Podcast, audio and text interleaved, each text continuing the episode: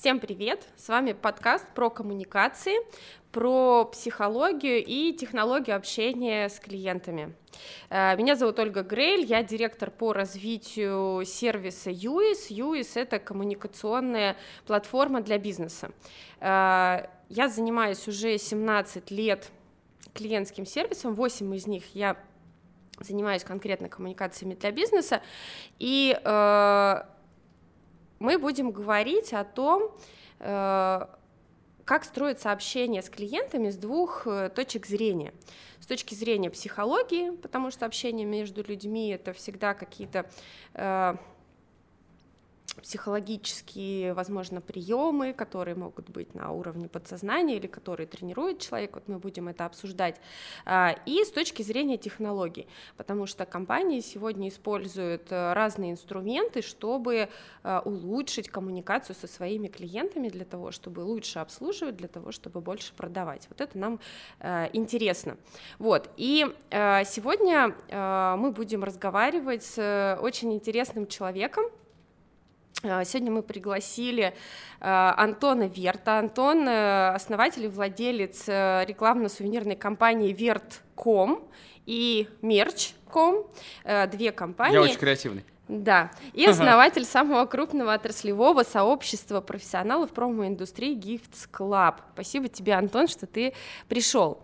А, Спасибо, вот, что позвала. Э, я бы хотела еще обратить внимание, так совпало сегодня, что Антон к нам приехал практически с бала, да, э, ты, вот у тебя стоит на столе награда. Куда показывать? Вот, вот можешь показать в камеру э, ты завоевал первое место на э, пиар-премии «Громче». Расскажи, пожалуйста, что это такая за премия и за что вы получили награду? Не я, команда. Команда, да? вы, да, да, вы получили награду. Мы 14 лет на рынке, поэтому я у вас же недавно был день рождения, как да, раз. Да, Здорово. я написал 14 уроков, такие прям интересные. С детства, в общем, предприниматель — это, походу, болезнь, и это надолго. За что мы выиграли? Мы подались в начале года на пиар-премию. Это первая такая премия про пиар, про коммуникации в малом и среднем бизнесе. И мы просто в виде эссе рассказали, как мы общаемся с клиентами на входе, через социальные сети, через сайт, через мессенджеры. В общем, все, что делает вот такой первичный а, вход клиента к нам, и потом мы рассказали, как мы продолжаем с ним коммуницировать после того, как он вот первично обратился, вплоть до сдачи продукции. И вот весь этот бизнес-процесс, всю эту цепочку, скрипты, как мы общаемся, а, мы раскрыли и отдали, собственно, жюри. Там было несколько десятков профессиональных ребят из, из малого бизнеса, среднего, и маркетологи, и пиарщики. В общем, такой достаточно знатное жюри получилось в этот раз, и они нас из 10 номинантов, собственно, выбрали. Мы сначала попали в шорт-лист, а вчера было награждение, и вот, собственно, мне вручили эту статуэтку и сказали, давай говори, я как спасибо маме, папе. Я прям, да. А с кем, с кем вы соревновались?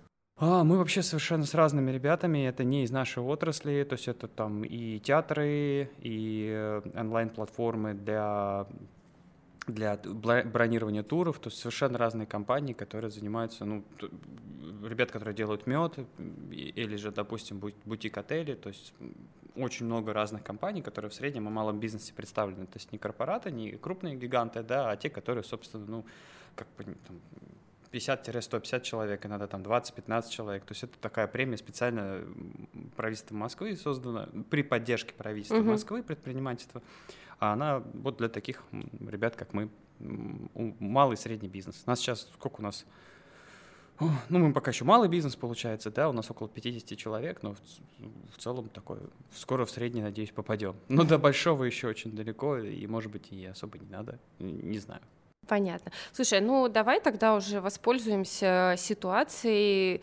Расскажи нам тогда, как же вы так общаетесь с клиентами, что даже такое жюри вас оценило на первое место. Что же вы такого делаете? Ну, в общем-то, секрета никакого нет. Мы просто, да блин, секрет очень простой. Надо любить то, что ты делаешь. Очень глупый совет, да, но он как бы реально работает. Ну, то есть, ну, кайфовать, когда тебе человек обращается, то ты к нему... При Прежде всего, на, э, вот ну, по телефону, если помнишь, э, раньше, когда вот близко точно нам это все про телефонию, да, раньше были популярные истории типа «Здравствуйте, вас приветствует компания такая-то, нажмите 0, нажмите 1, давайте мы вам чат-бота». В общем, э, максимально отдалить человеческое общение друг от друга, максимально его, в общем-то, развести, это была так, такой тренд. Он сейчас, может быть, есть, я не знаю, но в нашей сфере мы отказались практически полностью от вот вот всех э, связок, там, здравствуйте, нажмите 0, нажмите 1, нажмите 2, там, скажите слово. Мы все это убрали и сделали просто прямую коммуникацию между человеком и человеком. Но потому что в B2B мы работаем с B2B сегментом, мы занимаемся корпоративным мерчом, корпоративными подарками, и в B2B это, ну, это, это бизнес, несмотря на то, что бизнес для бизнеса, это бизнес для людей. А, и общение человека очень важно, ну, тебе как маркетологу или, допустим, директору по маркетингу или директору по персоналу, ему очень важно прямую связь, быструю, прям вот с, ну, с человеком получить. Поэтому это первое, что мы сделали. То есть если в B2C, может, это и важно, ну, правильно разграничить потоки, это все очень ну, принципиально важно, чтобы попасть к правильному специалисту, то в B2B важно, вот, собственно, скорость э, соединения двух людей, чтобы решить их задачу. Поэтому вот первое, что мы сделали, это полностью отказались от всех вот этих вот а, промежуточных звеньев в виде ботов и в виде людей, а, в виде, почему людей, в виде ботов и как это, автоответчика, ну, всяких, да, да? автосекретарей, голосовых да, автосек... меню и прочего. Э, это вот мы, мы, мы реально работали, там, нажмите один, нажмите, это было круто, мы думали тогда, как номер 8800, типа, это круто, это прям, представляешь, типа, там, тебе звонят, да, там, какой-нибудь, там, не знаю, из Газпрома, там, круто, и ты ему такой, здравствуйте, нажмите один, попасть в отдел реализации, отдел два, и ты думаешь, да, это, ну, пафосно, да, на самом деле нифига так не работает, то есть, ну, как бы по-другому тебя ценят, ну, не за вот этот вот автоответчик. Вот. Ну и, соответственно, все, что касается социальных сетей, мы также придерживаемся, в общем-то, не на отвали отвечать. То есть, типа, как бы отправьте нам, мы ответим вам в течение суток. Вот каких-то таких скриптов у нас нету. Мы всегда стараемся включиться э, в человеческую проблему. Но зачем приходит человек? У него есть какая-то проблема. Ну, то есть, или задача, или проблема. Поэтому наша Основ, основной посыл наш очень простой. Здравствуйте, мы вам поможем. Ну, то есть, как бы, если не мы, то мы посоветуем кому-нибудь. Кого, uh-huh, кого-нибудь. Uh-huh. Если ну, мы можем это сделать, то смотрите, что нужно.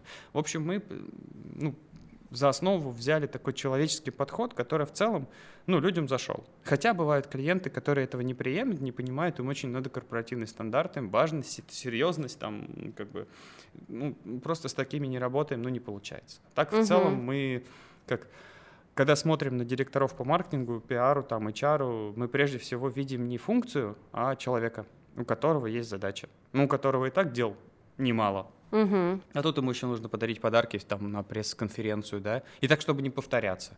Но, естественно, ему как бы ему надо решить это, куда он пойдет. Ну, тот, кто его понимает, собственно, вот поэтому, наверное, нас за это и выбирают и ценят. Слушай, а скажи, пожалуйста, вот э, все равно 50 человек это достаточно много людей, э, которых нужно превратить в какую-то систему. И э, вот у меня вопрос в чем? Ты набираешь таких людей, которые очень э, близки вот э, твоей философии, вот этой вот близости к клиенту, любви к клиенту, любви к своему делу, и э, это сразу на входе люди, которые вот просто э, хотят свою жизнь посвятить тому, чтобы помочь клиенту решить его задачу. Или все-таки это какая-то система обучения, твоя система координат, ты берешь человека и учишь его поступать так, как вот ты считаешь правильным с клиентом. Ну, ты то, и то. И, и так, и так. Но только ха, невозможно на входе, как бы мы ни пытались, очень... Есть люди, которые умеют себя хорошо продать на входе, а потом просто они, ну, Раньше мы ругались на это, типа, ну, чё же он за дебил, не понимает, что ли, как бы у нас вот так, а он вот так себя ведет. А сейчас у нас HR есть, и она говорит, ну, как бы мы просто не сошлись экосистемами. Ох. И я такой, реально, это очень, во-первых, политкорректно, чтобы, ну, а во-вторых, это помогает не перегореть, потому что реально люди разные. И бывает такое, что реально человек, ну, тебе кажется, что он делает все на зло, во вред, какой-то токсичный. А в его картине мира это нормально, потому что он до этого работал в таких э, компаниях, ну, как бы норм. Поэтому первый, первый посыл, который, ну, все люди разные, и самое главное найти своих. А как своих найти? Первое, это на входе позадавать очень много вопросов, сделать многоступенчатое интервью, ну хотя бы там у двух уровней, вот, и дать хороший испытательный срок, э, с возможностью каждую неделю ну, среза и обратной связи. Потому что у нас вот до определенного момента, особенно на пандемии, реально было сложно с обратной связью, но просто не успеваешь при такой скорости. Вот. И ты смотришь, вот испытательный срок, наверное, самый важный, ты просто смотришь на то, как человек реагирует. Если, ну, то есть какие принципы у нас, да? Это человечность, это любовь к своему делу, это душевность, это, ну, как, вот у нас есть слоган «нам не все равно». Он, угу. все, собственно, все. У нас есть тетрадка, которая дарится, дается при ну, тетрадке, ручке, кружке. Это welcome pack, который обязательно мы даем. И в этой тетрадке огромный такой формат А4. Там написано, мне не все равно на свою жизнь, мне не все равно на моих клиентов, мне не все равно на себя. Это очень важно, чтобы человеку было не пофиг. Ну, вот на то, что он делает, на, ну, ну, это не, не, не про самолюбие, ну, про высокомерие. Это про то, что он действительно уважает себя, уважает окружающих. Он, ну, самодостаточная, ответственная личность. И он как раз чекается, вот эта вот осознанность, а, взрослость, причем человек взрослый в 20 может быть, да, и, и как бы, а может не быть в 55. Ну, то есть осознанным человек — это не про возраст, это про, внут, ну, то есть на самом деле все идет от воспитания, но здесь мы, к сожалению, уже ничего не, ну, то есть как-то здоровая мама, здоровый ребенок. Ну, то есть, как бы психологически здоровый человек, если у тебя здоровые родители психологически, то и ребенок такой. Но это вообще уже... Мы туда не можем копать, да, вот, но реально очень много детских травм прорывается, когда вот ты работаешь, ты видишь, что человек там зашоренный и так далее, ты уже понимаешь, откуда все это растет, но ты не психолог, тебе очень э, сложно бывает такое, когда руководитель скатывается в психологию, и начинает как бы типа э, вести своего сотрудника не как сотрудника на результат, а как человека, чтобы он вырос. Это вот прям тупиковый путь, который точно вот мы его прошли и поняли, что мы очень много времени, денег, ресурсов тратим на вещи, которые нам не нужны. То есть это не к нам, мы не психологи. Хотя всегда хотелось бы, да, ну он же как хороший человек, надо помочь, да, там как бы у него, наверное, какая-то травма, да, там ты сможешь, давай, да нифига. Ну то есть как бы здесь о другом. Это работа, это цель, это, то есть это команда, это, ну, это про, про, про другие вещи. Поэтому осознанность, она чекается на таких срезах, и очень хорошо получается, когда, допустим, ты даешь обратную связь, а мы стараемся, есть такая книга Netflix, э, лучшая называется так она. А, мы какие-то принципы оттуда берем. А в Netflix, как они говорят, это HR без фигни. То есть они прямо и честно вот в лоб говорят, да, чувак, ты косячишь вот здесь, вот здесь, вот здесь. Вот не сделаешь, тогда вот то-то, то-то будет. То есть угу. они вообще не, не, не парятся. Ну, надо понимать, что для них это революция, потому что в Америке чуть-чуть, да и в России тоже, где угодно, чуть-чуть скажи, то все, сразу это как бы может быть и в отзывах, это может быть и там, не знаю, Э, на харасмент подать, это все это тут реально. Поэтому Netflix очень такой революционер в этом плане, они честно говорят, чувак, да, как бы, ну, все, все, ну, вот, вот здесь плохо, вот здесь хорошо, вот это черное, вот это белое, вот такие координаты, ты с нами или не с нами. И мы стараемся также, собственно, ну, доносить до наших ребят, что мы на а, каждом еженедельном срезе говорим, смотри, вот здесь тебе хорошо получается, вот это не очень. И самое интересное, как человек реагирует. То есть если человек реагирует, типа, вот очень много бывает такое, что типа, вы не правы, или, допустим, такое, типа, ну хорошо, я, я там переделаю. Он не включает голову. Он... А какую реакцию ты ждешь? А, То есть какая реакция должна нас... быть, да, для вас должна быть правильная? Вот когда ты приходишь не и говоришь, бывает, что ты сделал плохо. Не, бывает правильной реакции, да? Ну это... ты же ждешь какую-то да. реакцию. А, мы ждем осознанности прежде всего, потому что мы должны понимать, мы можем этого человека допустить до клиента или не можем. Ведь если позвонит клиент в 10 вечера, а у него пресс-конференция завтра с утра, а у него подарки, допустим, с плохим нанесением, ну так случается, да, shit happens, ну всякое бывает, да. И вот в этот момент 10 вечера ты сможешь нормально, ну, вот ты сможешь нормально воспринять его негатив, погасить его, успокоить и сделать все ну, так, чтобы человек, ну, клиенту было окей, то есть договориться. Или ты сорвешься, или ты уйдешь в негатив, или ты... Ну, то есть нам нужно понимать, вот э, человек стрессоустойчив или нет, да, вот. Поэтому мы просто смотрим, как он реагирует на критику. Для нас ну, хороший показатель того, что человек нормально реагирует на критику, он говорит, да, окей, я понял, вот, я сделаю то-то, то-то. То есть, как бы, это разговор двух взрослых равных личностей. Ну, то есть ты говоришь о том, что стрессоустойчивость — это не уходить э, в капсулу, да, то есть как бы там реагировать какими-то шаблонными вещами, а э, нормальный здравый смысл в отношении в двух сфере. взрослых да. людей — это попытка решить ситуацию. Это в нашей сфере, в B2B, да. Да, да. это попытка есть... разрулить э, каким-то образом вот эту вот сложившуюся ситуацию, потому что она уже есть, ее избежать нельзя, и с ней что-то нужно делать. Ну да, как в психологии, ты работаешь не с человеком, ты работаешь с ситуацией. То есть поэтому ты просто, грубо говоря, отделяешь, ну, как бы себя, косячил ты, не косячил, неважно, да, это уже не, не важно. Важно, что есть ситуация, и вы вдвоем ее решаете. Угу. А дальше уже идут разборки, ну, то есть какие-то там внутренние, вот. Слушай, расскажи, пожалуйста, может быть, какой-то, а, ну вот прикольный такой случай из практики, когда, ну, может быть, случилось что-то плохое, да, с клиентом, или наоборот, что-то хорошее, и вот э, что-то, что запомнил, что тебе самому понравилось, как владельцу, да, как отработал кто-то из твоих сотрудников, как, может быть, вышел с какой-то ситуации, решил.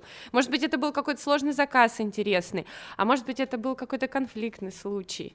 А, каждый день вот так. честно, каждый день происходит это, поэтому у нас оно несчетное количество, мы даже практически не записываем эти кейсы.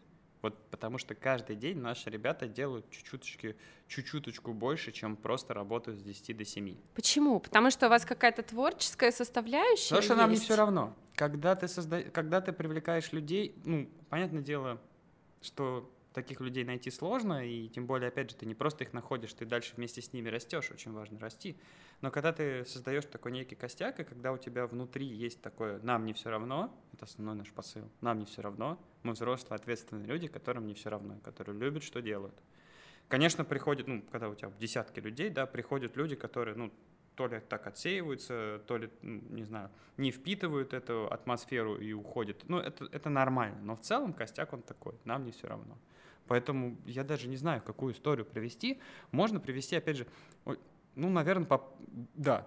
А, у нас очень есть сложный клиент, и был, вернее, сложный клиент а, в свое время, по-моему, пару лет назад, который говорил всегда «вы мне должны». А мы всегда работаем в партнерстве. У нас нет такого там «должны». То есть нет такого, что типа я тут главный, я вообще вам деньги плачу, да, как бы, а вы мне тут ублажаете. Ну, то есть это такая вот история, знаешь, как в 90-х, когда бандиты приходили в ресторан, да, то есть они короли мира.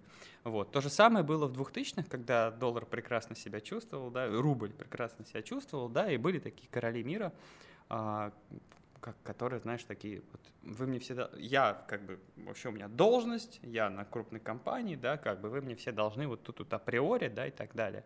Вот. С такими нам клиентами очень сложно работалось, да и работается до сих пор, потому что мы не на партнерских отношениях, а на, типа, я клиент, я банкую, а ты подрядчик, что вот я скажу, то и делай. Там нету синергии. А у нас же ведь не просто, грубо говоря, купи 100 штучек, как грузи, у нас же совместное творчество, мы всегда в синергии, мы всегда вместе.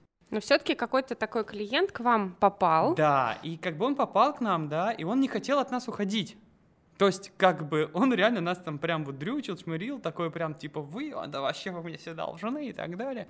И я вижу, насколько наш мен, а ведь это же, это же тяжело, когда, ну, это же такой прессинг, хотя и денежный, да, но, но, честно говоря, мы всегда выбираем все-таки больше ло, ну, такое лояльное, хорошее отношение, нежели деньги. Мы не пойдем туда. Ну, как-то исторически так получилось, что мы не идем туда, где типа много денег, но нас там просто вот, вот, вот ну, как заставить быть не собой. Сейчас есть возможность выбора, слава богу, да, как бы, и это очень важно, кстати, выбирать не только подрядчика, да, но и как бы клиента выбирать. Это нормально. Потому ну, то есть вы можете отказать клиенту, сказать, что тоже вы не сошлись экосистемой. Мы так не отказываем, так нельзя отказывать. Это все-таки очень обижает человека. А мы же не должны обижать человека, да? Мы просто понимаем, что в какой-то... Мы сначала выполним обязательства, а дальше просто скажем, что типа, ну вот сейчас у нас загрузка, к примеру. Да? Угу, ну и это угу. действительно по факту так, потому что есть огромное количество клиентов, с которыми у тебя уже настроены связки, и, ну, эмоционально. Ведь основная задача как нас э, это э, менеджер и клиент, они должны сойтись по психотипу и должны вместе создавать классный продукт. Ну, то есть мерч в данном случае, да, вот. И наш клиент, получается, очень сильно, так скажем, нас э, эмоционально выжимал, и менеджера дошла до такой ручки, что она просто позвонила и сказала, слушай, вот смотри, вот, вот ты, сейчас меня, ты сейчас меня прессуешь, ты что-то от меня хочешь, да? А я днем и ночью, я даже мужа не вижу, я днем и ночью твой заказ исполняю. Вот честное слово, если ты вот сейчас продолжишь себя так вести, я сейчас начну себя вести как итальянский забастовщик. Он такой, «А что это такое? Я говорю, я буду работать с 10 до 7 и никогда тебе в 11 вечера отвечать не буду. Ты поняла? Он такой, да, поняла. Вот завтра я тебе все пришлю, а с тебя оплата счета, ясно? Он такой, да. Все, с этого момента несколько лет мы вместе работаем. Ну, то есть... И как бы э, это на, на грани, это на грани, но, опять же, это про эмоции, и люди сошлись после этого. То есть, видимо, как бы нашел, клиент нашел э, равного себе человека не по должности, а по человечности. И То есть них... менеджер поговорил с ним на, язык, на его же языке, получается, так, да? Да, да. Круто, круто, да, интересно. Слушай, э, я хочу поговорить на самом деле про две вещи, которые меня прям очень э, интересуют. Э, я хочу поговорить про эмоциональный интеллект. Э, вот я понимаю, что для вас вот этот вот эмоциональный интеллект, он очень важен в работе с клиентами, потому что вы с клиентами именно вместе создаете общий продукт. То есть не просто вы делаете продукт для клиента, да, а как, как это работает в синергии. Э, вот расскажи, пожалуйста, э, вообще, в принципе, ты как бы думал про эмоциональный интеллект и ну, вообще как-то ты вообще э, Вообще, думал ли ты про этот термин, или у вас вообще, ну, как, как идет, так идет? Насколько значение эмоционального интеллекта вот у вас именно в продажах и в обслуживании EQ. большую роль играет? EQ э, сейчас важнее, чем IQ. Ну, то есть эмоциональный интеллект, он намного важнее сейчас, чем IQ, потому что IQ тоже важно. Все важно. Я не говорю, что что-то хорошее, что-то плохое. Нет такого. Просто в нашей сфере, в сервисе, в клиентском сервисе, а мы компания, которая представляет клиентский сервис через создание товара – то есть мы не торговая компания, не оптовый торг, а клиентский сервис. И здесь важнее а, человеческие навыки и эмоциональная вот эта вот сопричастность и вовлеченность. Поэтому на 99% мы это используем в своей работе.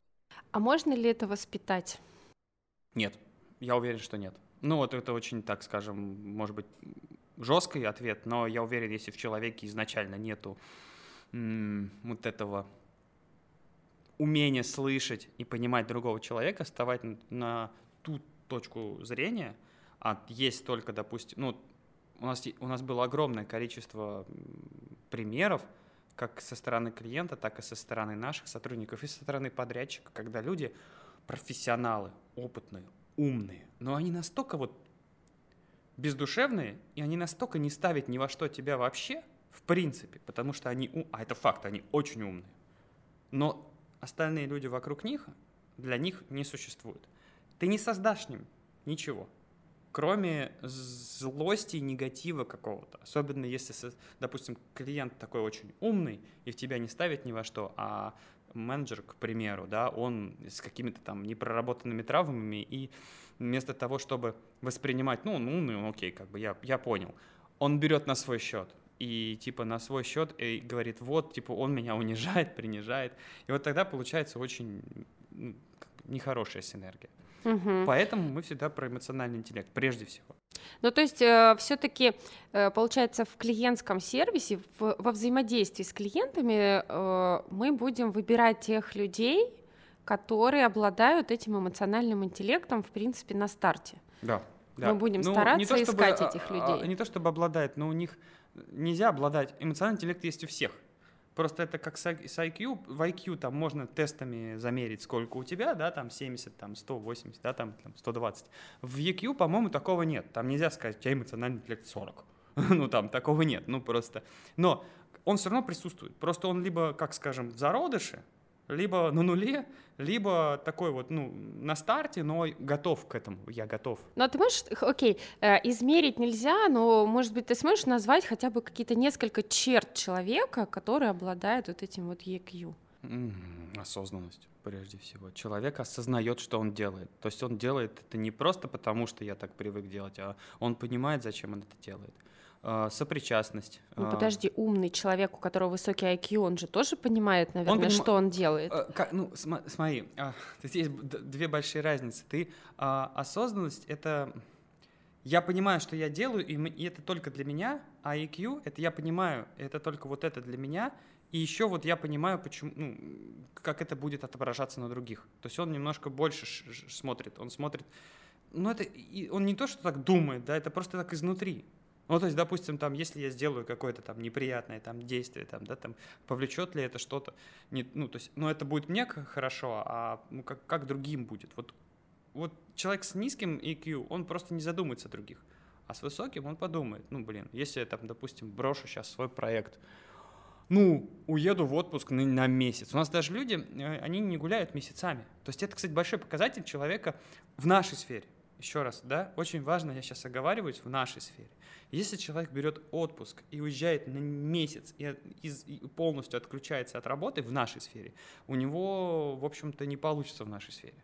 Потому что ты всегда включен, ты всегда Э, ну, там, на недельку уехал, но ты как бы такой, типа, вот я переживаю за это, я, ну... Ну, я... то есть ты, если можешь уехать надолго, получается, что ты не чувствуешь вот этих связей со Нет. своими клиентами, со своими проектами, да, то да. есть ты рвешь вот эти невидимые да. ниточки. А ты приезжаешь и начинаешь их заново строить.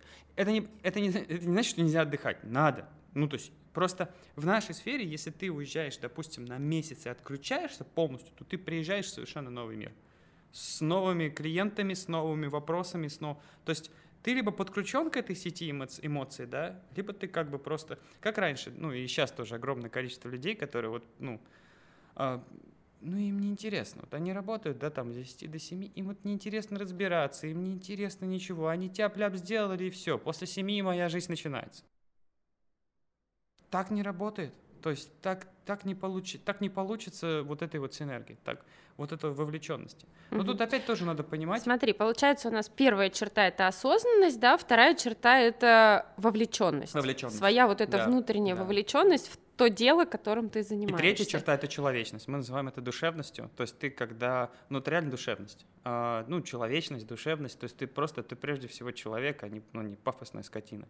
Вот такое тоже бывало, когда ты просто вот, ну вот реально Типа все люди вокруг вот... Как это? Я красавчик, а все говно. Вот такой комплекс у многих есть. И со всех сторон. И с подрядчиками, со всех. И это сразу, кстати, не всегда можно, вот на собеседовании особенно, люди умеют себя продавать. А потом начинается, да, как бы, то есть как бы у меня плохое настроение, вы все вообще, у меня хорошее настроение, я как бы... Короче, э, я так понимаю, в твоем э, мире человечность — это когда ты с заказчиком, с клиентом, с коллегами, ты общаешься в первую очередь как с людьми, на а не как с какими-то вот именно ролями, да, да, то есть не с функцией, не с ролью, а именно как с человеком. Да. А, слушай, ну, мне кажется, это, э, ну, не только формирует вот это вот какое-то приятное ощущение в общении, но а, это ведь на самом деле помогает еще и продавать с той точки зрения, что на самом деле ведь действительно всегда приходит просто человек, у которого есть свои страхи, свои переживания, он не идеальный, он там может быть, у него тоже может быть сегодня с утра э, кошка окатилась, я не знаю, там еще что-то случилось, да, и как бы это просто человек, и когда ты нащупываешь вот в человеке человека, а не просто менеджера, заказчика или еще кого-то, то ты переходишь на совершенно другой уровень общения, уже более такой личный, но его нельзя путать с понебратством. Вот, я хочу это вот важно. как бы провести вот эту границу, потому что, на мой взгляд, она очень важная, эта граница. Не только важна, она принципиально важна. Это просто это были случаи, когда ты переходишь на понебратское отношение, там, а, вот это там типа Женек, Юлек, что там как, подмутим, замутим, вот это все, вот это вот. Это все приводило к очень печальным последствиям, к, ну, это как, вот когда ты встречаешься с девушкой или с парнем, да, как бы, и, ну, как бы, переходишь на такой на новый уровень, но чувствуешь, что это уже не твой, да, как бы, ну, у вас уже какие-то отношения, вам надо как-то что-то, короче, ну, некомфортно, в общем, расставаться. Вот. И в бизнесе, вот в клиентском сервисе очень важно становиться на определенном уровне. То есть есть функциональное общение. Здравствуйте, да, я решу вашу проблему. Здравствуйте, поставьте мне оценку. Так должно быть, так нормально. Дальше есть личностное общение, что давайте мы вместе с вами сделаем. А есть вот понебратское отношение. Эй, там, завтра сделаешь мне там... Почему я таким голосом, господи? Э, ну, там, глупо, да. В общем, просто там, типа, сделай мне завтра, я заплачу послезавтра, а то, может, вообще не заплачу. И мы так попадали, когда мы делали, типа, джентльменское соглашение. У меня есть в Фейсбуке рубрика, называется она «Будни мерч компании», и где я, ну, так скажем, рассказываю какие-то кейсы из нашей жизни, да, и вот реально пример, типа, что э, джентльменское соглашение, ну, ты же нас знаешь, да, как мы тебя не кинем, давай по джентльменскому соглашению, мы запускаемся, там всех увольняют, приходит новый человек, говорит, я не знаю вообще, о чем документ документов нет. А, кстати, вы не слышали о джентльменском соглашении? Не хотите с нами так поработать? Я такой, ага, по ходу дела это бизнес-процесс. Вот, а как различить понебратство и, э, в нашем случае, понебратство и уважительные отношения? Вежливость. То есть ты максимально, тотально, корректно всегда вежлив. То есть как бы и не переходишь на уменьшительно-ласкательные. Не имеешь права. То есть у нас, допустим, зашито в то, что ты не можешь назвать там, а, там юлетчик, там еще чего-нибудь клиента. То есть у тебя всегда полное имя. Это очень важно. Э, это ну, настраивает психологически на правильное общение. Вот, то есть у тебя всегда есть водораздел, то есть не переходить на уменьшительно ласкательные, а, не допускать э, негатива, злости и обсуждения каких-то не уходить в сильные обсуждения каких-то личных вещей. То есть там, допустим, угу. не знаю, там у меня парень ушел, да, помоги мне. Ну, такое бывало, да. Конечно. А, Опять же, клиенты — это люди, очень часто клиенты даже хотят э, об этом поговорить, особенно если они встречают вот такого человечного, э, да. человечного человека да. на другом конце. Да, это, ну вот мы стараемся все-таки, мы так иногда менеджер подходит, слушай, а что бы мне ответить, да, как-то, ну, уже как-то что-то. И мы вот вместе выстраиваем эту политику дистанцирования, ну, социальное дистанцирование, психологическое ну, дистанцирование. Ну, окей, понебратство нельзя, а дружить с клиентами можно? ну, например, ты 10 лет делаешь мерч для одной и той же компании, то есть вы постоянно там работаете вместе, и вы уже, ну вот, у вас уже трое детей родились за это время. Совместных? Уже...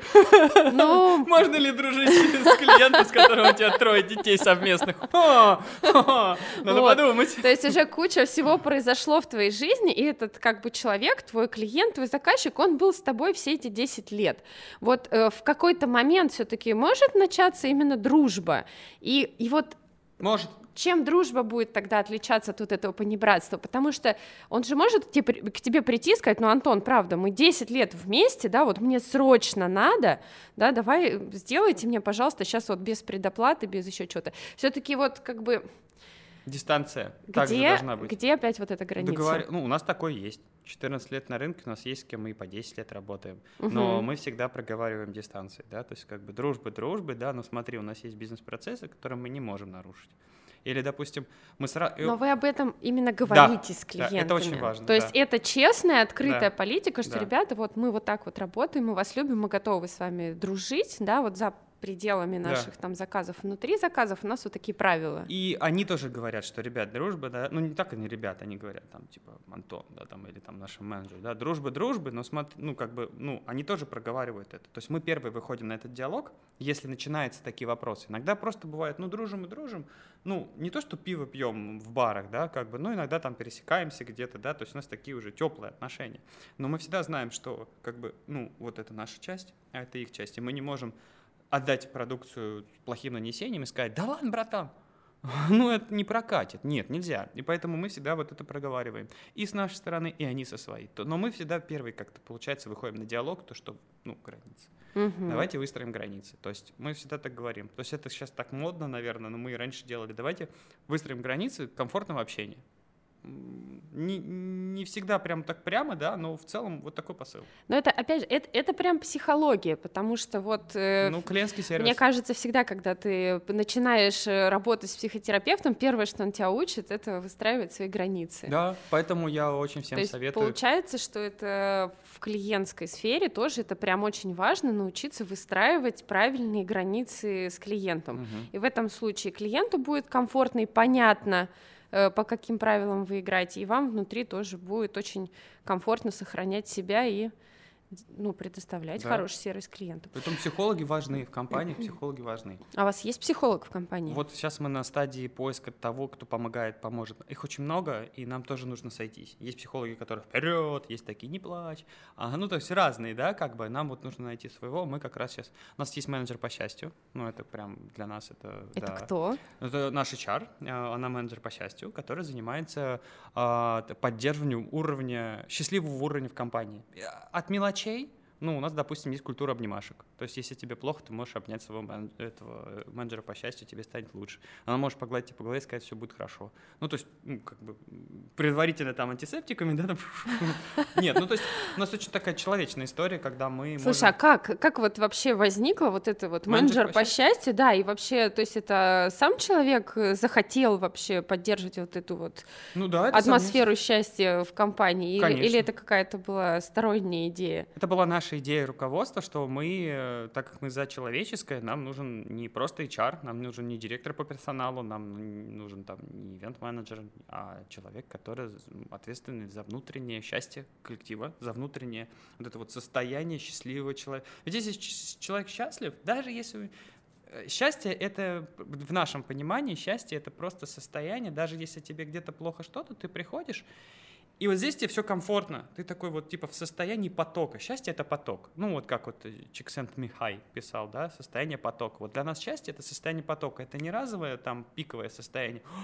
Ну, вечно такой счастливый дурачок, да. Не-не-не, счастье — это просто состояние того, что тебе вот, ну, ты приходишь на работу, и тебе вот, ты в потоке. Но я это вижу как то, что вы должны сами находиться постоянно в ресурсе, Конечно. чтобы этот Ну, это ресурс с мамами. транслировать к вашим клиентам. Как Потому что если, да. если вы сами как бы в- выжаты, у вас нет внутренних сил, и вы сами несчастливы, то вы не сможете давать это клиентам. своим. Довольный сотрудник, довольный клиент, а не наоборот.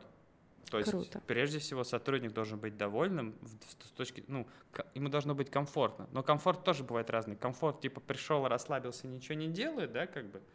Это не про это. А комфорт, когда ты приходишь, и у тебя нет отвлекающих, ну, каких-то склок, каких-то, ну, каких-то терок, э, не знаю, у тебя там место под кондеем при выходе. Ну, то это складывается из многих-многих Ну, вещей. ка- камеры со всех сторон, я не знаю, трекинг ка- времени, начальник, который ходит, тебя заставляет писать объяснительные там Мы, мы, короче, с этим, да, у нас был такой вот прям период, когда мы старались прям трекить, и пришло это к какому-то, ну, в общем, это ни к чему хорошему не пришло, ну, в общем, был негатив, непонимание, зачем. И мы честно сели со всеми и сказали, ребят, у нас есть принцип, не правило. Нас- я, я говорю, вот мы как владельцы настроя, то есть как бы управляющие партнеры, да, и э, мы так сели троем и сказали, ребят, вот честно, у нас есть принцип, не правило. Правил у нас нет. Потому что как только мы внесем правила, правила точно нарушатся. У нас есть принцип, по которому мы живем. Мы не опаздываем. Поэтому мы не опаздываем. Мы не штрафуем, мы не следим, но мы не опаздываем. Это наш принцип. Вот так у нас построено. То есть ты, когда к нам приходишь, это наш принцип, который ты берешь или не берешь. Если ты это не берешь, Но, Тебе слушай, под каждым принципом весь- ведь есть какой-то здравый смысл. Правильно? То есть это же не потому, что вот Антон Верт, в- не знаю, в детстве пережил какую-то травму. травму, да, и теперь вот ему вот принципиально Де- девушка надо, не пришла вовремя. да, и- чтобы приходили вовремя. Под этим же в любом случае есть какая-то здравая идея. Всегда, Вы работаете, на- ну, я так сейчас пофантазирую, да, что вы работаете с клиентами, и если вы, ну, берете на себя обязательство, там, грубо говоря, отвечать клиентам, начиная с 9 часов утра, то вы точно должны быть на месте в 9 утра. Как это происходит обычно? А, Мы начинаем в 10, э, а клиенты начинают либо в 9, либо в 10, либо в 11, по-разному. И как это происходит обычно? Все планерки с утра, Мгм. плюс-минус. Как это происходит у нас? В 9.45 клиент срочно пишет, ребята, блин, совершенно прош... матам нельзя тут говорить. В общем, забыла. Можно. Да, да. Я, я забыла, я, или забыла, или я забыла подготовить. Да, у меня сейчас через полчаса, через 15 минут планерка, я должна что-то показать руководителю, иначе он куда-нибудь свалит, потом я не успею бюджет согласовать. А ты приходишь в 10.15 или там в 10.20, хотя у тебя время начала в 10. Ты клиента подставил. Ты не себя подставил, ты клиента подставил, ты компанию подставил, нас, потому что мы должны.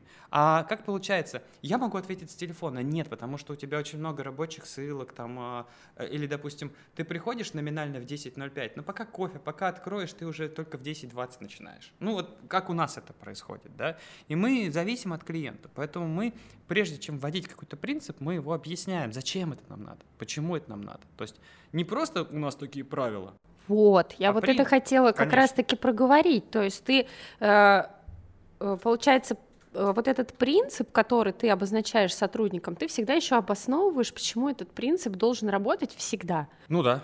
Мы стараемся, да. А когда приходит человек и говорит, это интересно так, тоже поделиться, не знаю, останется в эфире нет, но вот просто вот человеческое, очень интересное. Я написал в Фейсбуке, как-то говорю, вот, ну, вот с опозданиями, да, как бы вот у нас там в 10, и мне прям наши клиенты, в том числе наши клиенты, огромное количество, ты не должен контролировать человека, да он тебя вообще, он должен быть сам, он вообще творческий. В общем, короче, раскритиковали меня в пух и прах. Вот вообще, то есть нельзя этого делать. Человек, когда хочет, то приходит. А был пост такой, а, кашли? А, а, был пост такой, к нам менеджер на испытательном сроке, сказал, говорит, э, он каждый раз опаздывал на 10, 20, 25 минут, 23 минуты. Ну, это видно, э, мы не контролируем, но это видно по пикелке при входе. Там просто время чекается. Мы говорим, чувак, что такое? А он вообще так вот совершенно... Ребят, это не у вас проблема, я всегда так делаю, это я себя знаю. И все. То есть он да, вот это вопрос неосознанности, это вопрос эгоизма в нашем понимании. То есть человеку комфортно для себя жить, но ну, он совершенно не думает о что происходит, то, что мы все завязаны. Мы объясняли принцип, но он говорит, не, это мой самый, ну, это я вот так живу. Да? И что Слушай, получилось? а если он звезда? Если он продает лучше всех, больше всех, клиенты его Слушай, обожают. К звездам это отдельный вопрос. Вот все-таки я договорю про эту штуку, да, про клиент. И смотри, я написал, говорю, ребят, вот так сказал человек, да, ну, конечно, мы расстались. Говорит, а почему? А что? И тут же на следующий день клиент пишет в 9.40, а ему этот менеджер не отвечает. И он пишет мне, почему твой менеджер мне не отвечает в 10.05. Я говорю, чувак, а ты вот не ты ли там день назад говорил, что не надо контролировать людей-то? Не ты ли? А он такой, ну да, что-то не подумал. И вот это вот человеческое, да, быть хорошим и быть эффективным, оно всегда. И мы выбираем быть эффективным, но с человеческим лицом. Ну, жестко, жестко ты так прям клиента нашел. Не, ну, слава богу, мы были в хороших, добрых отношениях, да, конечно, мы все ему сделали, я просто его подтроллил. Это не со злости, это просто к тому, что вот смотри, да, как бы очень интересная вот это вот, а, в социальных сетях я хороший, а в работе я типа такой эффективный менеджер, да, ну вот, чувак, ну как бы тут все-таки надо понимать. Да, да, да. Кстати, это, это очень на самом деле важная штука, найти вот этот э, баланс эффективности и человечности. Ну, очень, да. очень важно. Ну да, да, да. Слушай, скажи все-таки про звезд. Э, есть обычно всегда в компании находятся такие люди, которые, э, ну вот они круто умеют что-то делать, причем это не обязательно только там продажи, коммуникации или еще что-то, да, но вот он, он звезда, и он э, очень часто звезды требуют к себе какого-то особого Особенно. отношения, особого, особых каких-то вещей, которые недоступны всем остальным, то есть они не хотят эти принципы соблюдать, вот, и как бы им есть, в принципе... Э, чем крыть. Чем крыть, да, да то есть вот, ну, а что вы ко мне пристали, да. да, вот, у меня, меня обожают клиент, я приношу вам кучу денег, э, вот как э, с этим быть? Это все зависит от культуры компании. В свое время мы сами культивировали таких звезд. Как это было?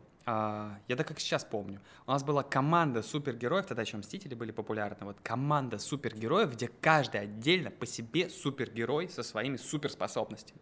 Это прям на уровне... А мы не осознавали тогда. Мы думали, команда супергероев, каждый. И кого мы культивировали? Мы культивировали людей, которые сами с усами, которые сами внутри, то есть как бы а, объединяются только ради какого-то там, не знаю, общего пространства, но сами по себе являются самодостаточными единицами, теми самыми звездами. Это идет изнутри. Сейчас вот у нас уже долгое время посыл, что мы команда, что мы неразрывны. То есть, когда менеджер говорит, типа, это я, мы его осекаем, говорим, братан, погоди, погоди. А кто логистикой занялся в тысячу, тысячу адресных доставок? А кто разгрузил все? А кто отвез все? А кто привлек этого клиента? А кто это красиво упаковал? А кто написал текст? Как, это наш копирайтинг, да? Кто написал текст? Это же это работа команды. И мы таким образом просто раскрываем и постоянно доносим. Ты ты не один в поле воин. Мы команда, мы вместе. Даже бухгалтер, который очень быстро подписал по ИДО документы, позволил тебе на два дня раньше получить оплату по счету и запуститься, чтобы успеть. Это его работа. Но все равно человек, он же, он сам по себе, ему, наверное, тоже важно и свой собственный, именно персональный какой-то результат оценивать. Ну, нет, ну это Он же даже это, должен, это... как, понятно, что растет команда, но твой собственный вклад и твой собственный рост, он тоже должен ну, как-то... для этого есть KPI, для этого есть KPI, для этого есть бюджеты, для этого есть показатели. Но опять же, допустим, у нас есть, э, ну, у нас связки, у нас работает не менеджер один, в поле воин. У нас есть связка, у нее есть его помо... ну не помощник, есть продукт менеджер, есть аккаунт менеджер, и они идут в связке. Uh-huh. И там они постоянно друг друга дублируют. То есть это, опять же, командный результат. У, кого, у них есть определенный KPI, который они должны достигнуть, за который, соответственно, ты получаешь деньги, да? Ну, как это не отменяет одного другое. Просто а, тут очень важно, чтобы все работали в одной системе координат. А когда... А, у нас были такие случаи, когда человек просто, типа, я работаю, типа, отвали, я деньги тебе приношу. А потом мы это говно так расхлебывали, потому что непонятно по каким принципам. По, по, оказалось, то, что счета недовыставленные. А, ну, просто забыл человек, да, как бы клиенту недоделано там, да, там. А, ну, при этом мы такие, ну ладно, мы ему доверим. И в какой-то момент, года два-три назад, мы вот, ну, еще до пандемии, мы, мы поняли, что это путь тупиковый, что возможно, э, где ну, ты не вовлечен в процесс такой, как это обычно бывает. Ты инвестор, э, вложил бабла, нанял этих суперзвезд, они что-то там тебе приносят, отстегивают, тебе по, по барабану, и их не трогаешь. Это тоже культура. У нас это не прижилось. Мы, когда приходит вертком или мерчком, приходит в компанию, не к человеку. А уже любой человек, который у нас внутри, он может так или иначе помочь в том или ином вопросе. Потому угу. что ну, это наша культура. Поэтому звезды со временем просто сами уходили. Ну, угу. то есть мы их не выпиливали, просто мы делали такие условия, ну, у нас вот так. Ну, то есть они органически, да, получается, да, из компании да, ушли. Да, да, да, и я очень этому рад. То есть я, я рад, что мы вообще прошли этот этап звездности, потому что это была большая... Я помню, даже я ходил на тренинги, когда тренинг такой, как... Э, э, типа, как работать со звездами в коллективе, да, вот прям не тренинг, мастер-класс. Мне было интересно, потому что у меня были такие личности, которые просто вот такое ощущение, что они тебя ни во что не ставят, да, как бы они сами по себе там живут, вот. Но прошли мы это уже несколько лет назад. Культура, корпоративная культура. Слушай, ну и вот я напоследок специально приберегла еще одну тему, по которой я жутко хочу тебя помучить. Это, собственно, то, что вы делаете, это мерч. Мы а... про мерч будем говорить? Я-то думала, мы про персонал. Ну, э, мы про коммуникации, да, мне было интересно поговорить о том, как вы выстраиваете свои коммуникации с клиентами, да, вот пер первое место все-таки... Я прям горжусь. Да, ну, конечно, конечно, это же очень важно, это как раз-таки основная тема, про которую мне хочется разговаривать, то есть про все возможные касания общение с клиентами, и вот э, э каким образом касаться, чтобы это было и эффективно, и человечно, как раз я об этом же. И вот э, мерч, да, казалось бы, где мерч, а где коммуникация? Но на мой, э, на мой взгляд, это вот прямая связь, это тоже один из способов э, общаться с клиентами. Uh-huh. Э, расскажи, пожалуйста, э, какой вообще бывает мерч с точки зрения именно вот э, цели коммуникации, то есть что он э, продающий, я не знаю, утепляющий, вот какой он бывает, расскажи немножечко, вот погрузи меня в это, потому что э, я сама же очень часто организую какие-то мероприятия, у нас много клиентов, у нас много партнеров, и всегда мерч для меня это, ну что, авторучки, блокнотики, да, вот это вот все футболочки, да, и это настолько уже обрыдло и надоело, и не несет вот какого-то именно конкретного посыла. Что должен делать мерч? Расскажи, пожалуйста, для чего он используется, как, какой он бывает? Ну, слово посыл, собственно, это самое главное, потому что раньше вещи были холодными, Сейчас они стали а, теплыми. Что это значит? Холодная вещь — это просто когда ты даришь календарь, ручку, блокнот и бутылочку вина из Ашана, и все.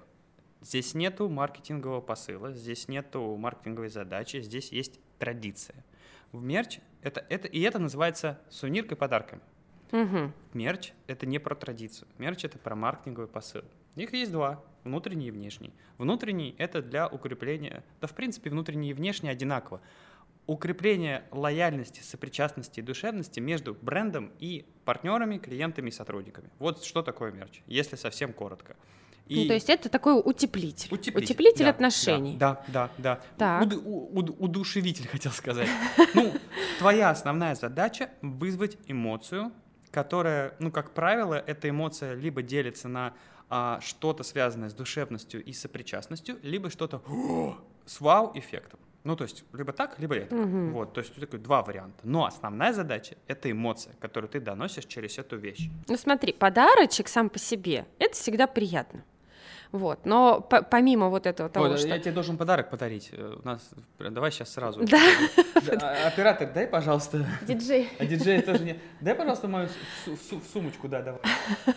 Можно же, да, так прям Да, сразу? можно. Вот, значит, это сумочка наша, это Так. не, это не подарок, это Что вот это? сумочка, которая, кстати, м, светится в темноте, когда я Круто. хожу ночью, вот, по- ну, если я хожу ночью. Ну да, чтобы тебя Так. не сбил какой-нибудь Да, э, какая-нибудь. неосторожный водитель. Вот, допустим, я думаю, что вот это будет здорово тебе О, подарить. какая красота. А, Это передашь? как, как раз очень весеннее. Да, это носочки из нашей новой коллекции, которые, вот, собственно, пожалуйста. Это вот один из примеров того, что когда ты встречаешься с кем, ты даришь что-то неожиданное, ты вызываешь у человека эмоцию. Что такое эмоция? Ребята, это так мило. Что такое эмоция? Эмоция это запомнишь.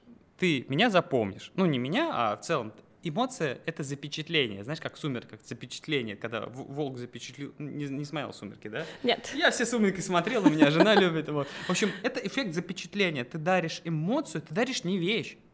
Если ты, э, когда ты даришь подарок, то ты даришь традицию и статус. Ну, типа, э, допустим, я дарю тебе э, каждый год наш... Я знаю, что каждый год алкашку ты мне подарит. Там нет эмоций. Это уже по Кстати, да. Или, допустим... Но если не подарят, будет очень неприятно. Это вопрос э, обмана ожиданий традиции, но не эмоции. Ты не получаешь эмоцию, ты Так. получаешь традицию. Либо подарок это статусность. Ну, то есть, допустим, тебе дарят какую-нибудь мрам- мраморную статуэтку хрень. И говорят, братан, чувак, там, Петрович, Петр Петрович, да, мы тебя уважаем, вот тебе какая-то хрень. Вот, она стоит у тебя, пылится, да, ну, типа, статус уважения. Здесь нет эмоций, здесь есть статус, либо традиция. Это подарок. Мерч — это про эмоцию. Любая вещь может быть мерчом. Главное, чтобы она вызывала эмоцию. В данном случае я, я вот тебе показал пример, как это получилось. То есть это эмоция... Да, я, я еще раз покажу, это вообще не, Это- невероятная милота просто. Я их, прямо вот... э, Я завтра лечу в Калининград, обещаю, полечу в этих носочках, даже сниму специально выложу. Сторис, да, и, Да. собственно. В общем, и, соответственно, ребята в компании сейчас, особенно в пандемию, а, с клиентами чуть по, по, ну, как раньше было, ну, может быть, наверное, кли- клиентский мерч был 70%, HR мерч 30%. Сейчас наоборот, процентов 70-80 это внутренний HR и отношения с, с- бренда с своими сотрудниками. Почему? Ну, Разобщенность нужно как-то Конечно, укреплять и утеплять конечно. связи внутри коллектива. Конечно, когда у тебя, допустим, какой-нибудь онлайн-корпоратив, а у тебя порядка 100 с лишним человек или 200 человек, неважно, и они у тебя по всему миру, по всей России, СНГ, неважно, и у тебя, когда ты живешь второй месяц на этой удаленке, и начинается онлайн, и за день до этого тебе приходит оффлайновый подарок, спустя два, да, и тебе там дарят какие-то вещи и пишут, типа, блин, мы с тобой, мы прорвемся, мы вместе, все нормально. Вот у меня даже мурашки, когда это рассказываю, потому что У меня тоже. по факту человек получает эмоцию, говорит, блин, им не все равно на меня, им не плевать. Ну, он, конечно, так не думает, но это изнутри, это эмоция, это не про мысль, это, не, это как раз EQ, Это интеллект. такое, что про тебя вообще подумали. Конечно. Потому что конечно. когда ты находишься в отрыве от всего, тебе такое ощущение какого-то вот этого одиночества. Конечно. Что... А здесь сопричастность. Да, а тут, а тут сопричастность и то, что про тебя подумали, на тебя не все равно, ты что-то вообще значишь для этих людей, что они не просто подумали, а даже заморочились, что-то сделали. Да, причем это, ну, допустим, у нас были вещи, когда мы И доставили... тут дело, наверное, даже не в деньгах, не в бюджете, а вот вообще вот именно в том, что В ты, ты нужен, да, Да, то есть знак вот это внимания. вот. То есть мы, мы, мы бывало доставляли, мы доставили около 15 тысяч подарков в прошлом году персонально, индивидуально на 5 материков из 6, по-моему, так, да, кроме Антарктики. Даже в Чили мы доставляли, это как же геморрой. С ума сойти. Да, в Сербии у нас все украли, вообще сербы, братья вообще в- в- классные, да. В, в Ирландии остановили таможню, То сказали. есть ты говоришь, нет у тебя, да, трешовых историй? Ну, это доставка, это доставка, которую, так скажем, ну, вообще, все, что касается международной доставки, это вообще, мне кажется, это надо говорить с логистами, что вообще происходит. Потому что там такие вещи бывают классные, но это доставка. И э, я забыл, о чем говорил. Ты говорил про то, как вы доставляли именно внутренний мерч для компании, что сколько ты говоришь, 15? Ну, более 15 тысяч. А 15 говорил тысяч. я о том, что мы доставляли не только на день рождения компании, год проекту. И ты отмечаешь тех ребят, которые э, этот проект ведут даже на удаленке. Или, допустим, запустили во время удаленки, пережил удаленку, там по-разному. Там. Это вообще 20 год, это было, откр... мы выросли за счет того, что мы переключились из вот этих вот а, нонейм холодных поставок, типа «хочу 500 кружек», мы делаем 500 кружек, поставляем. Нет, мы начали создавать сопричастность эмоций. Тогда появился 20 год, он прямо открыл для мира корпоративный мерч. Потому что через него люди транслировали свою неравнодушие неравнодушие, вот свое неравнодушие. Или клиентский опыт. Для очень топовых важных клиентов ребята придумали онлайн а, онлайн-покер. И в онлайн-покере вот на площадке э, мировой чемпион по покеру обучал этих топовых клиентов покеру. Ну, то есть как, как это правильно делать и так далее. То есть это прям заморочились. Но чтобы это подкрепить, ребята сделали э, специальные такие вот, а это топовые клиенты, это випы, випы ребята сделали металлические кейсы, а, где а, открываешь там покерный набор, угу. свежачок, даже пахнет там прям приятно. Вот. Там же кубинская сигара, ром и стаканчик. И ты открываешь свой лэптоп, а, закуриваешь сигару, да, ну, то есть как... Э, выходишь выходишь, Zoom. выходишь в эфир, и как бы он обучает, то есть там есть два, я не помню точно механику, там, по-моему, либо онлайн, либо ты, ты реально сам эти фишки двигаешь, то есть ты прям, грубо говоря, сопричастен, и это гибрид, когда мерч помогает дополнить эту вот эту, эту реальность. Ну, понимаешь?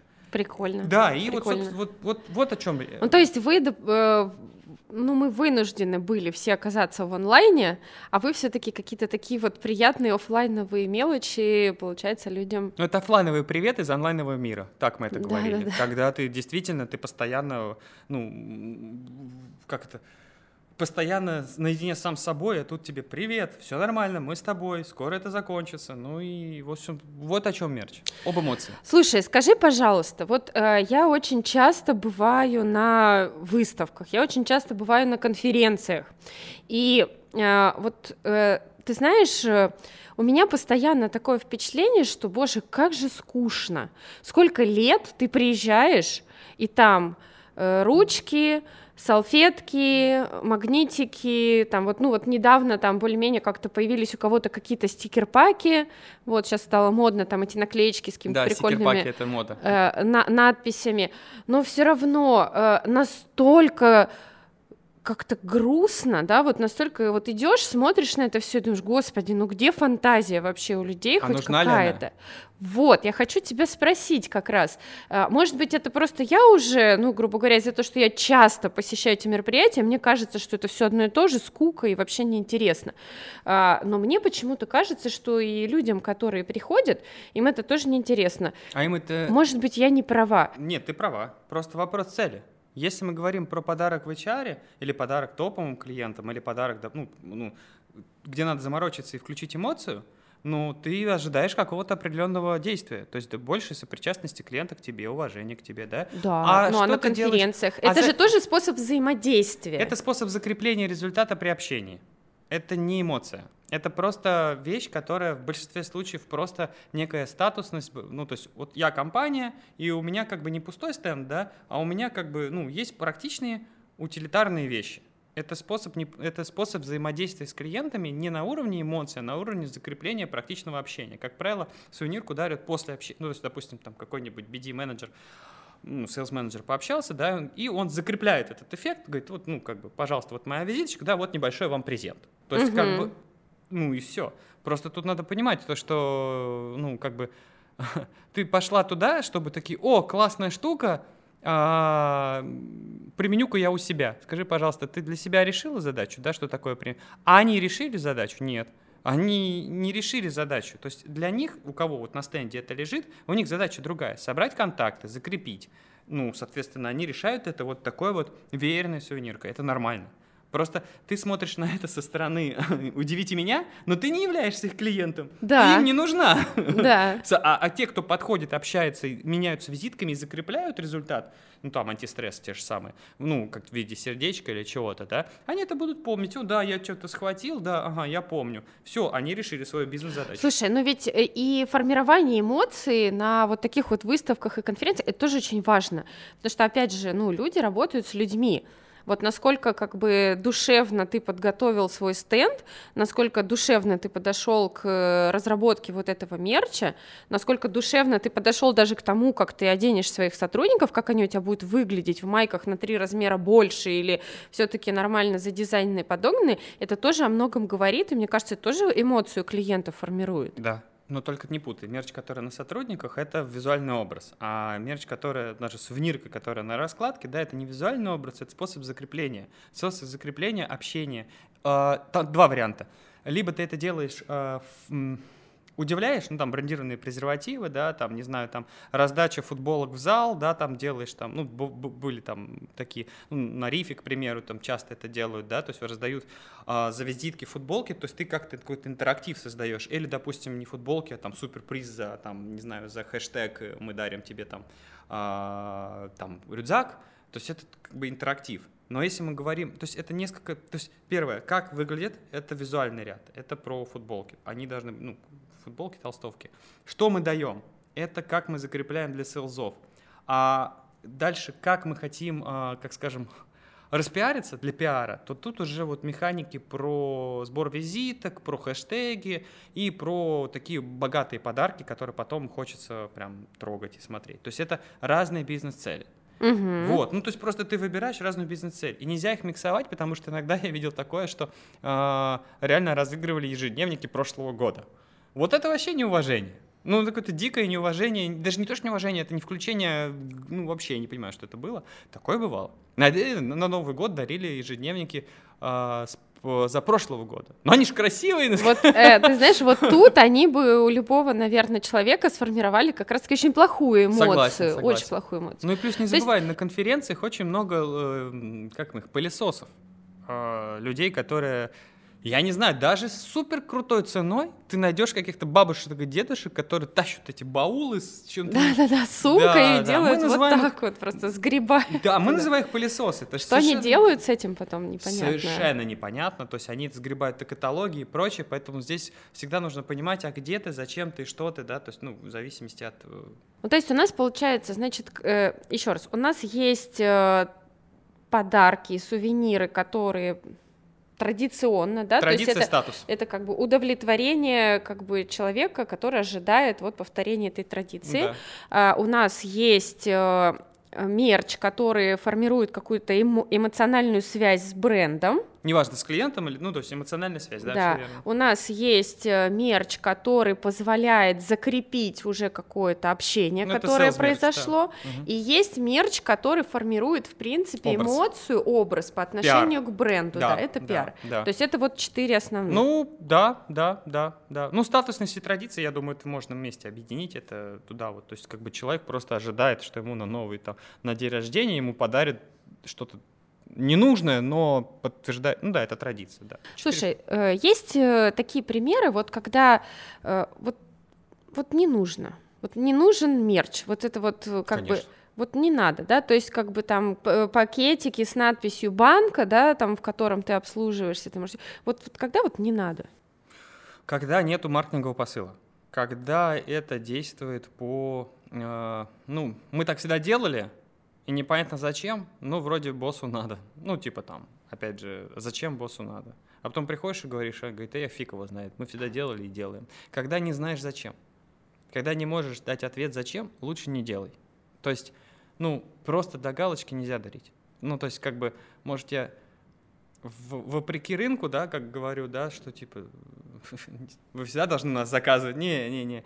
Ну, просто, правда, огромное... Был такой период, в, на, в начале десятых годов, когда сувенирку начали рассматривать не как статусность, а как рекламный инструмент, и начали э, стараться э, считать ROI, считать э, LTV, э, футболки, там, толстовки, даже так футболки, ручки. К чему это привело? Э, привело к тому, что все стало дешевле дешево, то есть вообще прям ручки полтора рубля, ну вообще просто убого, но с огромным логотипом. Ну, то есть просто. Ну да, да, сейчас какие-то вот куда не придешь, какие-то бумажные такие ручки. Ну, если бумага... Что-то такое вот стало прям повально везде появляться. Не приезжаешь на встречу, Ну, это и там обязательно вот прям вот так вот воткнуто в стакан куча этих ручек. Это тоже, э- ну, это эко-тематика, типа эко-тематика, которая даже не про... Кстати, ты знала, что эко раньше, года 4 назад, это э, свежеспиленное дерево, это эко-продукция.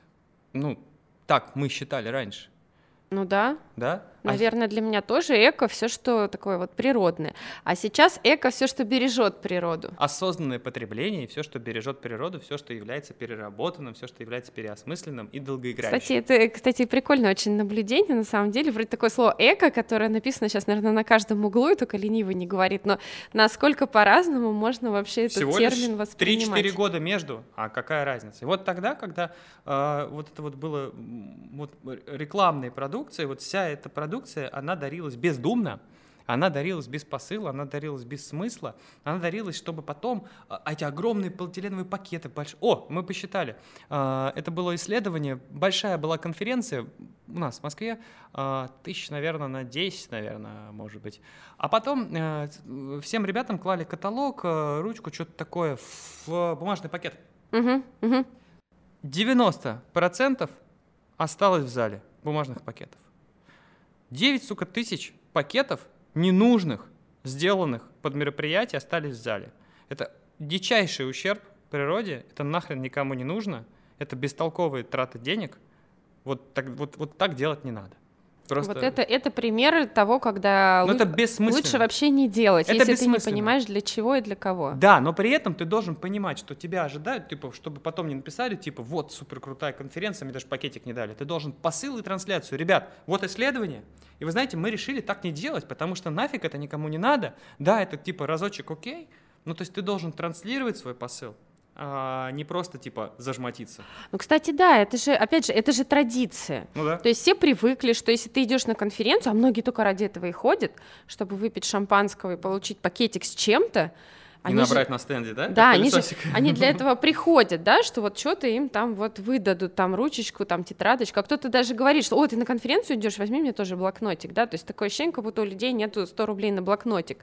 И, э, Ну, сейчас побольше. и вот получается, что если ты как бы нарушаешь эту связь, то ты плохой. Ну да, не ожида... Но к- это, это, это про традицию. Да, Это, про традицию. Но если ты хочешь сломать эту традицию, то тебе нужно какой-то придумать все-таки новый посыл для тех, кого ты зовешь на эту конференцию. Да, правильно? я когда писал на Рифе, а, мы писали вместе с организаторами Рифа, как выделиться с помощью мерча на конференции Риф, э, Риф Экип, и у них, у самих ребят, организаторов, у них все зашито в бейдж, у них есть э, код специальный, вот, и там есть полностью вся программа, они отказались от бумажной программы, от пакетов отказались, то есть они прямо реально это на уровне а, посыла, маркетингового посыла и культурного кода этих конференций, они сказали, ребята, мы так не делаем, потому что. И мы прям расписали, почему. И у никого вопросов нету, почему нету вот этого вот э, луда на конференции РИФ. Ну, потому что вот у них такой пос- посыл и подход. Мгм, Ну, то есть, мгм. но это надо до- доносить, а не просто зажмотиться. Потому что Мгм. очень просто получить хейт на тему того, что ты жмот.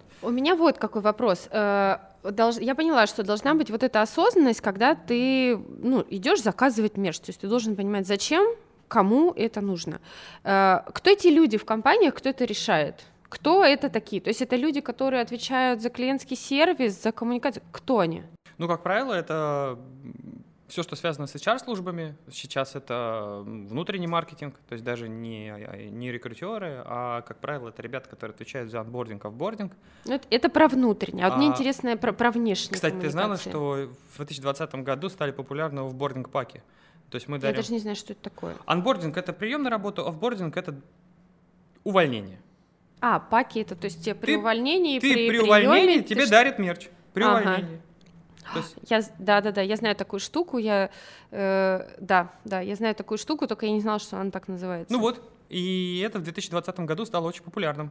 Когда тебе необходимо расстаться с учетом, то- ну, тебе надо резать косты, и ты понимаешь, что надо расстаться, но ты хочешь сохранить э, хорошие отношения и ту самую эмоциональную связь.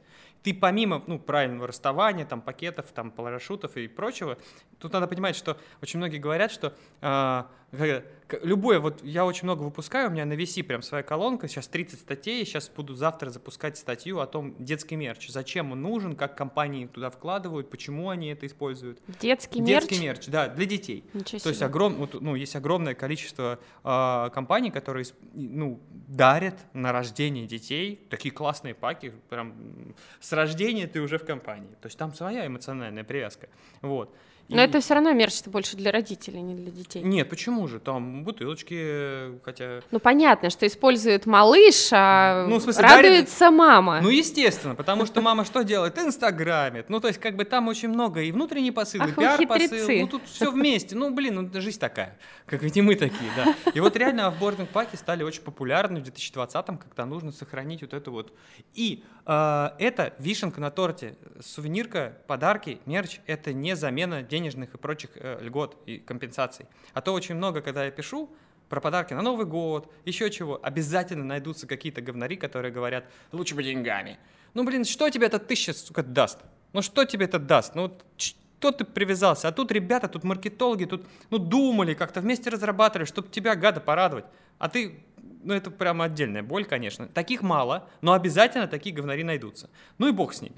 То есть, как бы, видимо, люди мыслят только деньгами, а не какими-то вот этими категориями. Это к ним. Ну, кстати, да. Ну, то есть, кстати, это, да. это, то это уже, это... это, да, им и не надо это. Но обязательно, те, кто благодарны, они особо и не пишут комментарии. А те, которые вот вечно недовольны, они обязательно это напишут. Отличный способ э, отсеять не тех людей. На то самом есть, деле, если да. ты не ценишь вот эту вот связь свою с компанией, да, и Надо тебе... подумать, а надо тебе тут быть. Да. Ну, да, то есть, мне кажется, кстати, прикольный маркер такой. Да, потому что на самом деле и человек выбирает компанию, и компания выбирает человека. Это очень важно потому что, ну, блин, без этого. А если возвращаться к твоему вопросу, если мы говорим про внешнюю составляющую, то, как правило, это маркетологи, это ребята, которые ответственны за сопричастность бренда с клиентами, это селзы, комдиры, CB, CBD, ну, бизнес-девелопмент, но они, как правило, внутренние заказчики, и существует э, какой-то внутренний, ну, как административный менеджер или менеджер по рекламе сувенирной продукции, который, собственно, аккумулирует их, ну, и а, он является таким внутренним, а, как это, поставщиком. Угу, вот. угу. Но, как правило, это заказывают селзы, маркетологи, пиарщики и CB. Uh, э, CB, да, ну, бизнес-девелопмент, угу. даже BD. Вот. BD. Причем, uh, ну, C, C это C-level, вот. Причем самое интересное, что они совершенно разные по... То есть, если мы говорим про BD, то там очень важны такие, такие важные, дорогие подарки. То есть прям по-серьезки, когда ты идешь общаться. Если мы говорим про селзы, это как раз то самое ручки, кружки, закрепления. Если мы говорим про маркетинг и про пиар, то здесь очень важно работать с инфлюенсерами, блогерами, журналистами. Вообще отдельный рынок. Когда вот ты приходишь к журналистам, а сейчас журналистов практически не осталось, в основном это инфлюенсеры и блогеры, у них уже по 20 пауэрбэнков. Нахрен этому все надо. Поэтому там очень сильно э, важна эмоция вау. Слушай, ну раньше вот считалось, что если тебе дарят кружку, то это прям, прям вообще плохо. То есть вообще тебя не уважают, ни, вот опять же, да, никакой там фантазии. Сейчас, наверное, то же самое примерно уже с парубэнками и с флешками.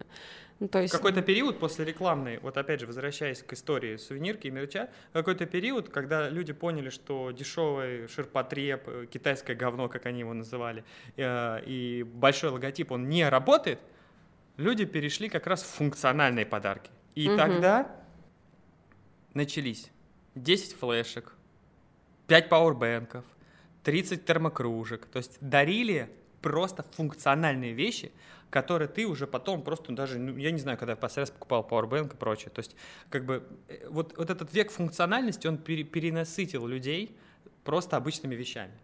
Ну, мне кажется, что я бы дарила термокружку, Powerbank или еще что-то исключительно ну, типа, что он будет пользоваться, он будет вот все время смотреть и помнить о том, что вот такая-то компания, да, подарила, прикольно, молодцы, они, за, они забавные, да, там, мне нравятся эти ребята. Как правило, вот в, в пиаре это не работает. Не то. Вообще в пиаре, в HR, да, Потому в что HR. ты поста... Да, а в пиаре нет. Угу. В пиаре, как правило, вот по нашим запросам это провал, да, это была очень большая ошибка в свое время. Ну как ошибка, это был тест. Дарить журналистам какие-то практичные функциональные вещи, потому что они не вызывали вау, а, соответственно, они не транслировались в мир. А если мы говорим, что мы работаем с блогерами-инфлюенсерами, основная задача — это пиар. Чтобы и, он сфоткался конечно, с этой штучкой конечно. и выложил. И да, да, да, он должен рассказать либо о функции, либо о логотипе, либо о чем, но он должен пиар, он должен дать охват.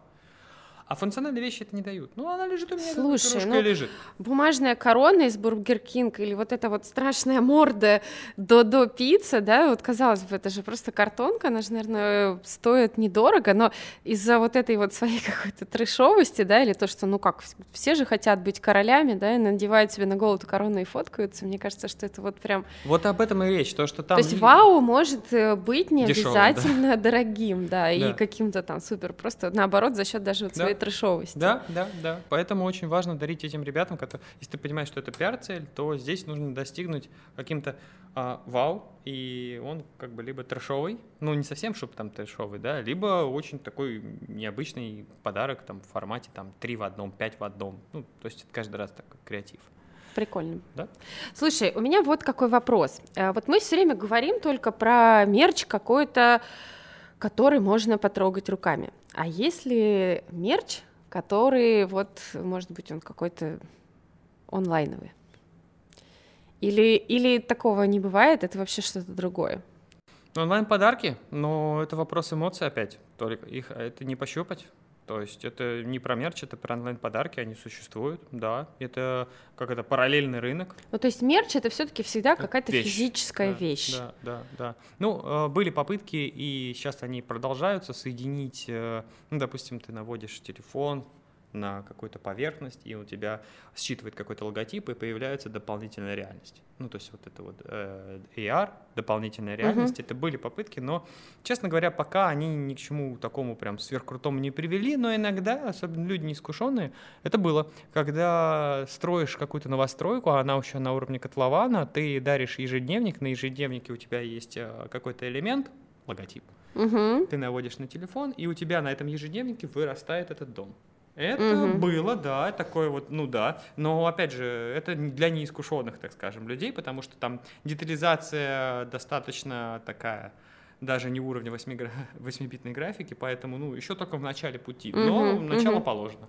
Скажи, вот я э, на сайте у вас видела такую формулировку сувенирная геймификация. Uh-huh. Это э, еще одно направление, которое там как-то повышает э, лояльность, строит вот эту вот ниточку между клиентом и брендом, или это какая-то другая история? Это соединение э, что это такое вообще? Это соединение онлайна и офлайна вместе. А, на примере вот с нашим клиентом был разработан сайт за внутреннюю валюту. Люди выполняли задания а, «Добрые дела», а, то есть клиент, ну, то есть, допустим, один мог сказать, мне там надо сделать доброе дело, неважно, там конверты поклеить, неважно, а другой говорит, я сделаю.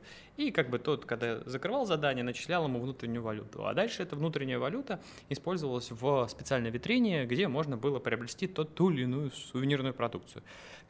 Как бы в течение месяца все это происходило, но когда лю- людям выкатили эту витрину, не сразу выкатили, сначала говорят, давайте делать добрые дела, а э, морковку не показали.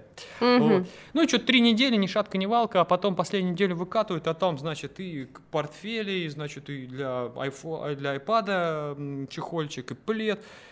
И люди, ну-ка, я хочу делать, я срочно хочу делать добрые дела. И за неделю они там наворотили, там, не знаю, там 300% роста, чтобы просто эти, получить эту внутреннюю валюту. И дальше, соответственно, они заходят на эту витрину, и за счет внутренней валюты, ну, там, сколько у них внутренней валюты, обмениваться нельзя, только за добрые дела. Ну, такая mm-hmm. механика. И, собственно, они себе эту сувенирку заказали. В чем, в чем фишка? Э, ты ее не выкинешь то, что ты заработал добрыми делами, ты доносишь до самого конца, пока не разорвется. Угу. Вот эта сопричастность через вот эту вот геймификацию, она увеличивает, ну, то есть в данном случае мерч это как такая э, финальная точка, ради которой ты, короче, стремился все Кто это генерил эти добрые дела, я не люди, поняла еще раз. Люди. Какие? Ну как, э, сотрудники, Кто? сотрудники. То есть это внутри компании, да, да. я могу прийти какое-то доброе дело, грубо говоря, создать, да, то есть да, я могу да, задачу да. какую-то. Там было даже такое, типа, создай мне доброе дело, я хочу что-то сделать. Ну, то есть, ну, это как бы вот так было придумано в этой компании. Слушай, ну это же даже с какой-то стороны э, прикольно можно использовать в управлении, то есть не только там типа до, добрые дела, да, Совершенно по-разному. Есть это же, да. это же такая э, визуализация KPI, по сути дела. Ну да. Ну то да. есть ты понимаешь, что если ты вот это сделал, ты получил столько-то изумрудиков, да, и на эти изумрудики ты вот можешь прям какую-то людям реальную нрав... вещь да. там из этого маркетплейса себе выбрать. Да, людям нравится играть. То есть люди через игру они воспринимают мир лучше, если главное, они понимают, зачем, что в финале. А ага. А ты уже можешь моделировать, э, ну, собственно, награждение и прочее сам, таким образом создавать через геймификацию то, что тебе нужно. Да. И как-то ты, получается, так объединяешь людей. А все остальные э, участники игры, они видят списки выполненных хороших дел, Ой, там накопленных я... изумрудиков и Здесь прочее? я не буду говорить, не знаю вот этой механики, был ли общая турнирная таблица, не знаю, но, по-моему, была. Но вот, вот я так глубоко не погружался. Мы были за витрину ответственные, за вот эти вот, за финальную часть, когда ага. люди прибегали и говорят, у меня столько внутренней валюты, я хочу и то, и то, и то. Мы такие, и хочу туда, чтобы доставить. Мы такие, ну давай, молодец. Блин, прикольно. Да, у тебя очень много Прикольно. добрых дел.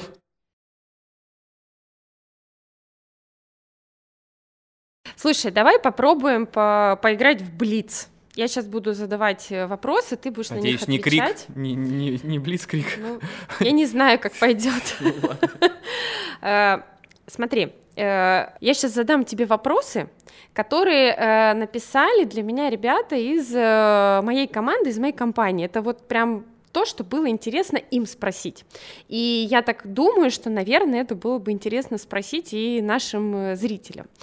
Э, значит, я задаю короткий вопрос, ну, ты можешь как хочешь отвечать, можешь коротко, можешь длинно. Э, значит, как сделать из сувенирки классный мерч? Посыл. Посыл. То есть Всё. работаем в тандеме с клиентом. Да, только посыл. Выясняем посыл, придумаем, придумываем, креативим. Да, нафига это надо? Вот, собственно, и все все, холодная вещь превращается в, в теплую только с помощью посыла. Скажи, пожалуйста, геймификация. Вот за последний год вот этой удаленки это был самый удачный коммуникационный проект? Да, она нас спасла, да, самый удачный. То есть люди начали, люди начали ценить все вот эти вот... Люди начали играть в игры более активно и включенно. Ага. А, скажи, пожалуйста, э, вот спрашивают, э, используешь ли ты сам свой собственный мерч? Но глядя на твою толстовку, да, вот, ребята, да, кто, кто будет смотреть на Ютубе, смотрите, действительно, Антон... Э, Сорян, братан. А, мне еще тут сейчас, погоди, о, есть, бро. Бро. Да, это если совсем накосячил, ты приходишь, сорян, бро.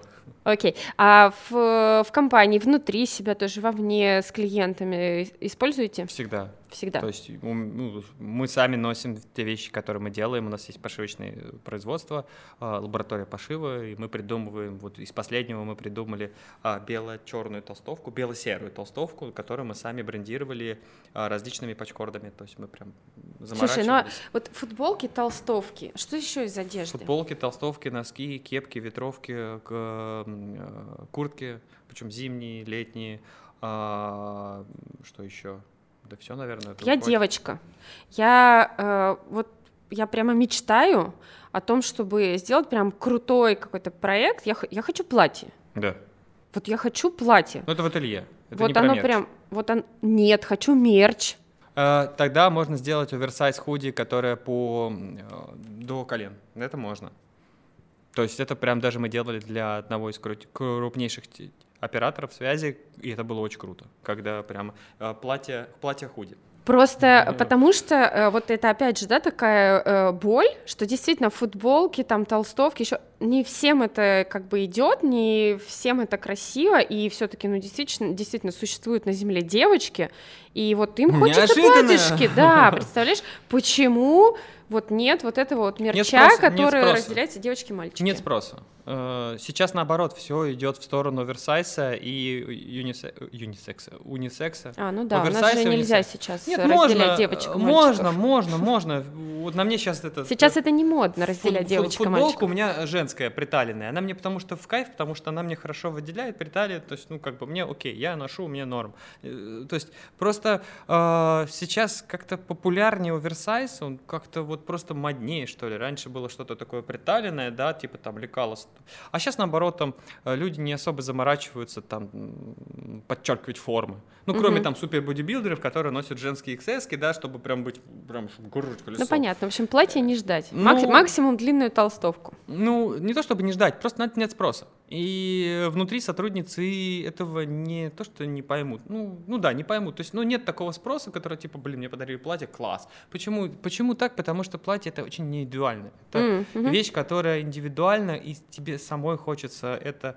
Это как. А, а ну все понятно. Почему Она не массовая. Да, почему пиджаки, допустим, мужские пиджаки не дарят, да? Потому что это очень индивидуально. Mm-hmm. Mm-hmm. Вот, поэтому платья, пиджаки и другие такие элементы вот э, интерьера человеческого, да, ну что, одежда одежды, эти вещи, ну это как нижнее белье, то есть это твое персональное, это ну только для тебя. Но все-таки индивидуальный мерч, то есть вот вот приходит заказчик там VIP, например, какой-то говорит, вот надо, то есть небольшой тираж, когда. Это в большинстве случаев все-таки в пошивочное ателье.